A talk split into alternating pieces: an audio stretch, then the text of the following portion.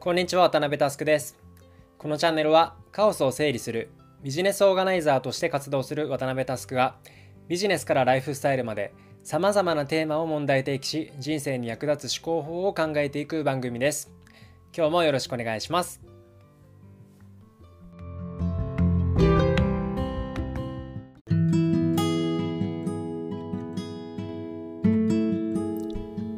今日は日本人の中でたびたび話題に上がるこのテーマでいきます。今日の話はモゲチェックの塩沢さんのお話を多分に参考にさせていただいております。塩沢さんいつもありがとうございます。というわけで早速トークテーマに入っていきましょう。今日のアジェンダはこちら。みんなが知らない持ち家 VS 賃貸の世界。今日は僕も不慣れな不動産の話です。現在僕は32歳で子供が2人いますが類似する境遇のリスナーの方で、えー、居住用不動産を検討している方に少しでも参考になれば幸いです。念のためディスクレーマーです。今日は金融資産の話をしていきますが最終的な意思決定はご自身の責任でお願いします。さて早速内容に入っていきましょう。永遠のテーマである賃貸 VS 持ち家の議論。様々な意見がある一方で先に僕の結論を言うと持ち家一択です。僕はちょうど去年居住用の家を購入したんですが、まあ、実はですねその直前までずっと賃貸派でした。というのもよく言われるように持ち家は固定の場所に縛られる一方賃貸は場所の制限がなくなる魅力があります、まあ、ただそれ以上の合理的な理由はありませんでした、まあ、そんな中再度検討することになったきっかけは子供の成長でした。今年4歳6歳になる彼彼女。あるいはまだ見ぬ第3子の一人部屋を用意する可能性を検討した際当時住んでいた賃貸の部屋の手狭さを考えました。そして勉強していくうちに驚くほど急激にスタンスが変化していきました。N イコール1で大変恐縮ですが今日は、え僕の気持ちの編成の物語にお付き合いください、えさて突然ですが皆さんが住宅に求めるものは何ですか？言わずもがな住環境の良さは当たり前ですよね。ただこの住環境の良さというのは年齢やその時の家族の状況によって大きく変わりうると考えます。例えば自分の例で恐縮ですが若いうちは同じ地域に住み続けるのが苦手で数年おきに引っ越してました。その時は住環境の柔軟性の観点で明確に賃貸派でした。そこから結婚や子育てなどのライフイベントによって少しずつ思考が変化します。前日のような子どもの成長に合わせた住居の広さや間取りについて考えざるを得なくなります。当然ですが賃貸といえども広さや間取りのアップグレードに合わせて賃貸料金も跳ね上がります、まあ、ただ賃貸と持ち家を比較した際分かりやすい話実際のキャッシュアウトという観点でシンプルに計算すれば賃貸の方がお得になりがちです。実感いただくためにピボットで塩沢さんが具体的に出されていた例を引用します。世田谷築10年徒歩5分以内の 2LDK という間取りで類似条件の物件を購入と賃貸で比較します。細かい計算は実際の動画を見ていただくとしてサマリーだけお伝えすると購入の方は35年間で1億程度のキャッシュアウト。一方賃貸の方は8500万円程度のキャッシュアウト、まあ、つまりですね賃貸の方が1500万ほどお得になります。これは誰でも理解できますよね。ただこれは資産の観点がストーンと抜け落ちています。賃貸の場合は資産という意味では何も残りませんが購入持ち家の場合35年後のローン完済時、まあ、つまり築45年の同間取りの物件でも価値ゼロではありません。なんとですね相場で4000万程度の価値が残るんですね。えつまりこれを考慮して簡単に計算すると賃貸は8500万のキャッシュアウトに対して持ち家の場合は1億から4000万を引いて実質は6000万のキャッシュアウト、まあ、つまりですね持ち家の方が2500万程度お得ということが言えるわけです。これだけではありません。対の住処の観点で持ち家はアドバンテージがあります。賃貸の場合オーナーさんは高齢の方になるほど貸すことを渋り始めます。老後の孤独死などを鑑みてリスクがある人よりもできるだけ勤労世帯に優先して貸したいというオーナー側の心情です。確かに日本は空き家問題なんかもあり場所を選ばなければどこでも住めそうですが高齢になればなるほど病院や必要なケアにアクセスしやすい都心部に住む優先度は上がるはずです。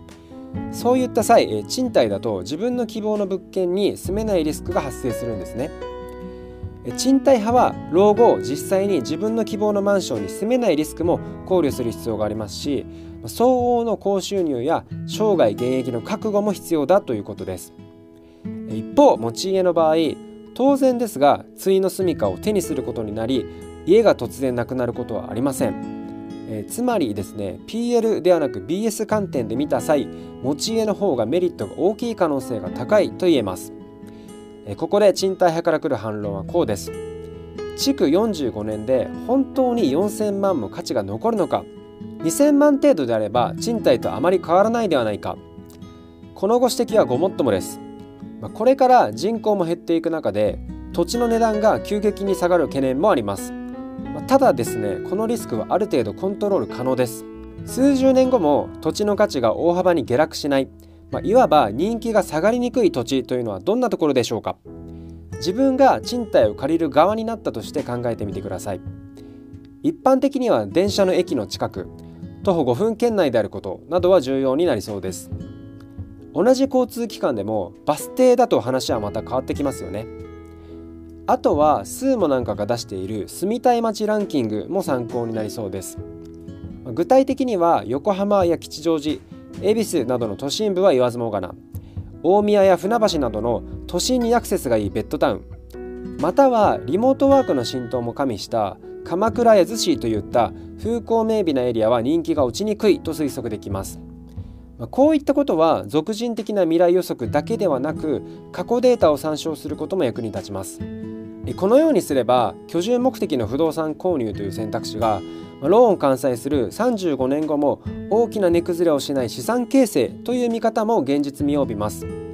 逆に言えば立地のことを何も考慮しない購入は純粋な負債を増やす行為にもなりうるのでご注意ください。もう一つ賃貸派から想定できる反論があります。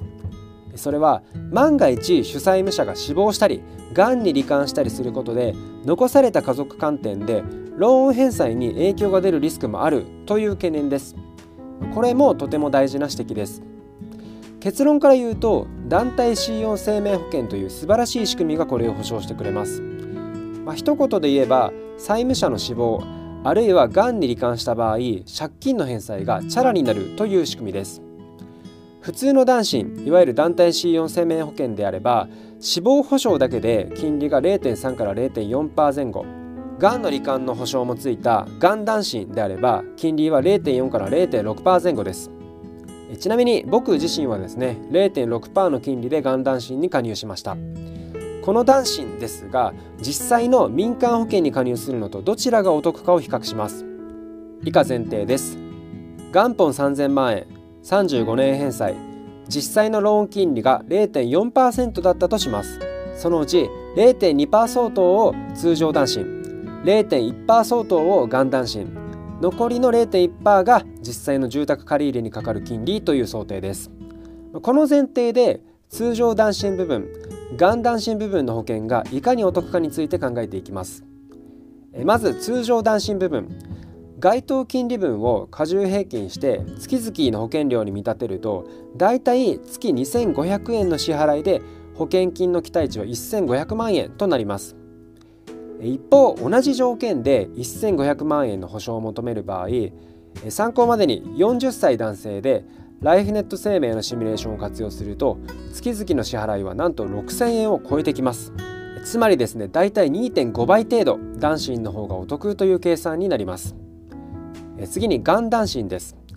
同じように該当金利分を過重平均して月々の保険料に見立てるとだいたい月3800円の支払いで保険金の期待値は1500万円となります。一方民間のがん保険で同じ程度の月4000円の支払いの場合保証金額はなんと150万円と10分の1程度に落ちてしまいます。まあ、ということで男子は誰が見ても民間保険より割安な保険ということになりこの恩恵を受けることができるのが住宅ローンの契約者だけということです。ここまで大丈夫でしょうか？ちなみにこの男子に関して豆知識です。なぜそんなにお得なのかについて塩沢さんによると以下2つの理由が挙げられます。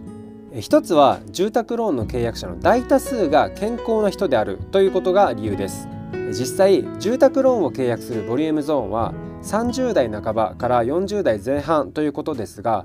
この層はいわゆる働き盛りで目の前の健康リスクが非常に小さいという特徴があります。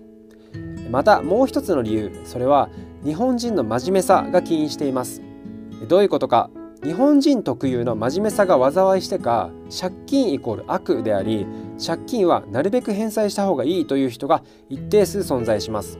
こういった繰り上げ返済をしている人は、まあ、結果的にがんや死亡リスクが高まる年齢には完済していることになってしまい保険会社視点で言えば保険の保証が不要になるということです。契約者から見れば借金を繰り上げ返済しない方が保険を受けられるメリットは高まるのに、まあ、精神的楽を求めてか繰り上げ返済をしてしまう層が一定存在するということです。だから全体として男子の金利が安く抑えられているということなんです。面白いですよね、えー、これを聞いたあなた住宅ローンは繰り上げ返済しない方がメリットが大きくなるとだけ覚えておいてください。日本は住宅ローンの金利が世界的に見て異常に低いにもかかわらずこんな保証までついてくるという贅沢三昧です。比較のために念のため補足しておくとアメリカの住宅ローン金利は約6%です。日本はなんとその10分の1という意味不明なほど低金利です。逆に借りなくて大丈夫くらいの温度感です。ここまでをまとめると賃貸 VS 持ち家の議論。僕の意見は持ち家一択です。ただし資産性の観点でエリアの人気が中長期的に落ちないかの検証は必須です。以前借金の回でも話しましたが日本人は本当に借金が苦手ですよね。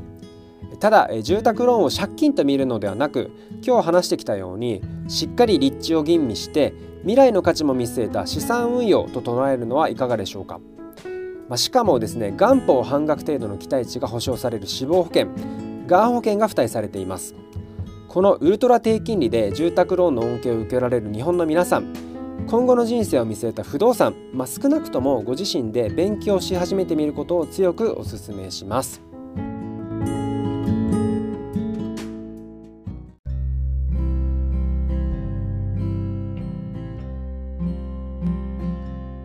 いかがでしたでしょうか、えー、今日の話も皆さんの新しい気づきにつながっていれば幸いです。今日のテーマは以上です。気に入った方は Spotify の方はフォロー、Apple Podcast の方はサブスクリプションに登録をお願いします。また、周りの方へお勧めしていただけると嬉しくて震えます。もしこのエピソードを聞いて私はこう思うなどのご意見などがあれば SNS でお気軽に DM いただけるととっても嬉しいです。皆様のご意見も熱烈お待ちしております。というわけで今日はここまでです。バイバイ。